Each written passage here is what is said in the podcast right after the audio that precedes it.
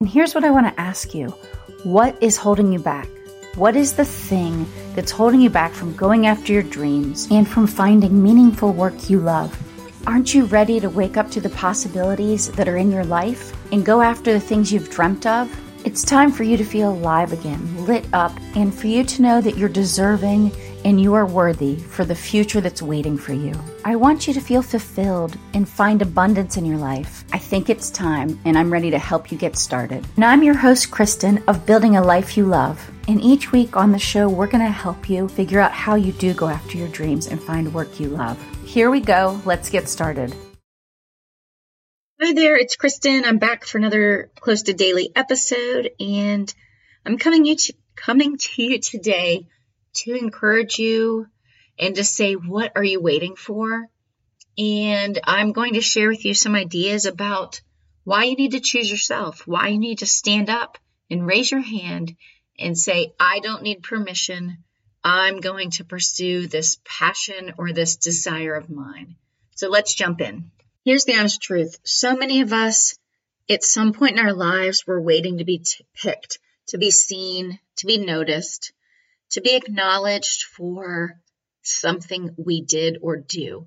It could be a skill we have. It could be that we auditioned for a play or a movie. It could be that we made an amazing meal and, you know, applied to be a chef.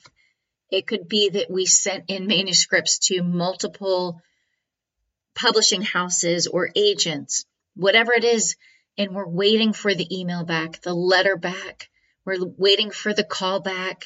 we're waiting for the offer, we're waiting for someone to recognize us, to tell us, yes, you get the job, you get the thing. But what we often forget is we don't have to wait for permission. And truthfully, we shouldn't wait for, for permission. And sometimes we let failure or rejection we let it stop us, you know. And I'm sure you've heard the stories about people that went and pitched a show idea to a network or Netflix or Amazon. And at the time, they passed on the idea.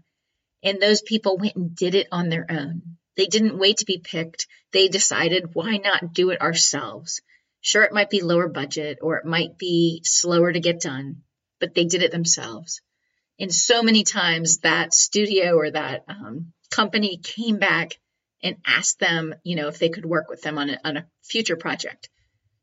And I've had the same thing happen to me. I've had those feelings, thinking someone will acknowledge you or, you know, give you credit or say, gosh, you're doing such a great job.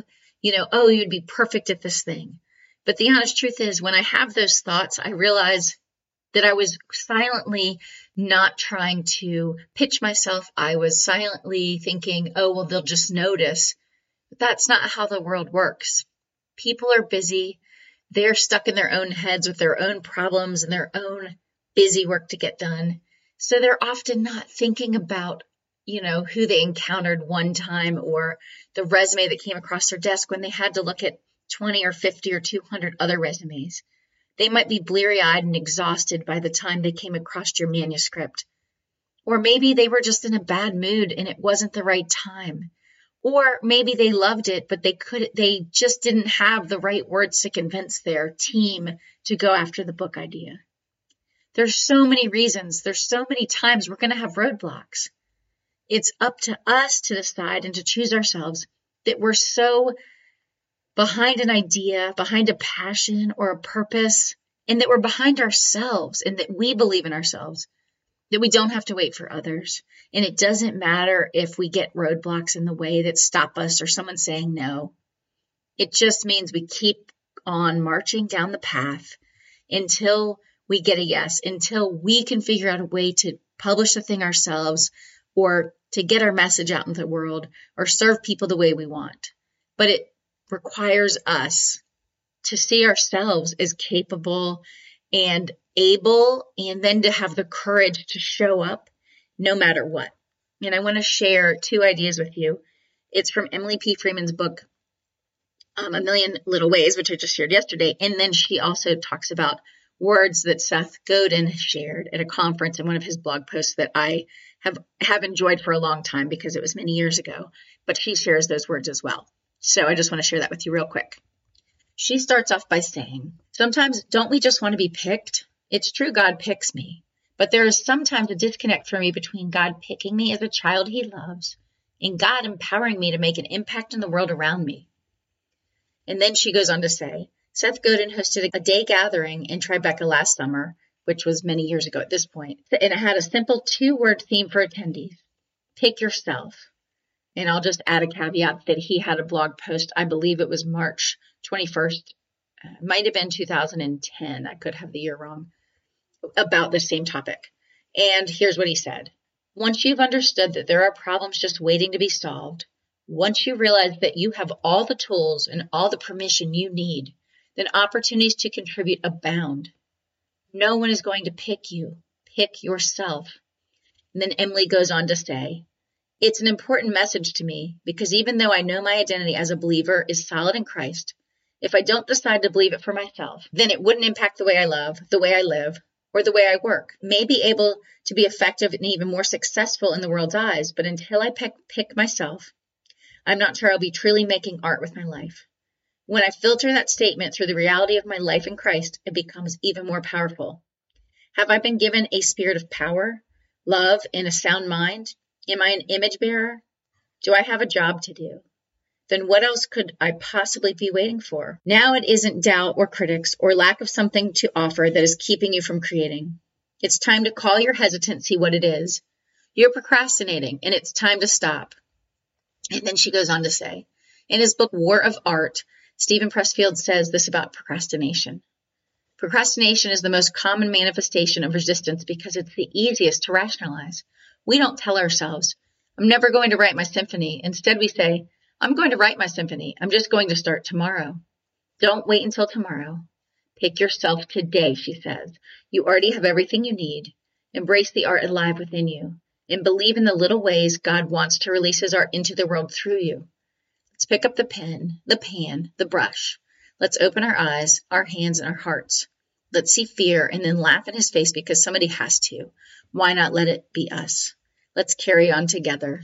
Oh my gosh, I love Emily P. Freeman's words so much, and Seth Godin is always so poignant with his words. And while sometimes his blog post or his messages is short and to the point, it's succinct, my goodness, it has impact every time. And I'll leave you with three quick ideas on how you can pick yourself and get your idea moving. The first is, you know, look at all your ideas or the desires you have and decide which one you're ready to move forward in the world. And I don't care if that's just writing one page a day towards a book or an idea you have, you know, something written. Maybe it's that you want to produce a podcast. Maybe it's that you want to start a baking company. Well, just do one, you know, write that goal down and then just do one little thing towards that idea. It doesn't have to be big and it doesn't have to cost you money.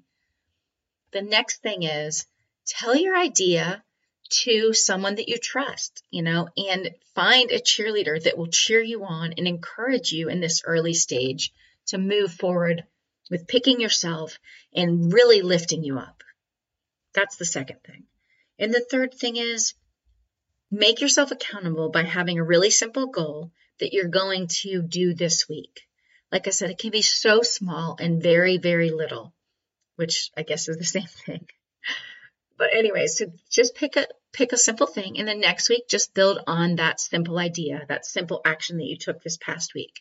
And at the end of the day, I would just say, as Seth Godin said, and as Emily P. Freeman said, stop waiting to be picked. Stop allowing yourself to be to procrastinate and to sit in that resistance. Step through it let go of the fear, the worry. Yes, acknowledge it, but then just walk through it and have the courage to show up and pick yourself and show up in the way the world's waiting for you to show up. I think we do need to know what we want in order to define life on our terms. And we have to be willing to break the past scripts so that we can move into better and more beautiful and amazing things. And I am so passionate about today's topic about knowing what your gifts are and your passions your background and your, your talents in helping you understand how those things can come together to step into work that you care about and go after your passion and just serve the world.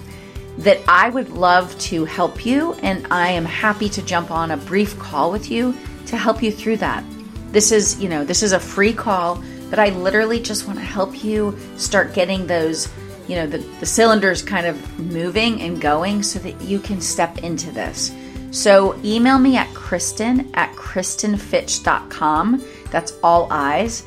And just let me know in the subject. I would love to talk to you. And I cannot wait to connect with some of you and help you in this way. You can start going after your dreams today. And if you enjoyed the show, we'd love it if you'd subscribe and leave us a review and rating on Apple Podcast or wherever you listen to podcasts. And if you have ideas for the show or guests that you'd like to recommend, I'd love to hear from you. So DM me on Instagram at Kristin Fitch, or you can email me from the website. Thanks so much. And thanks again for listening in. Until next time, have a great week.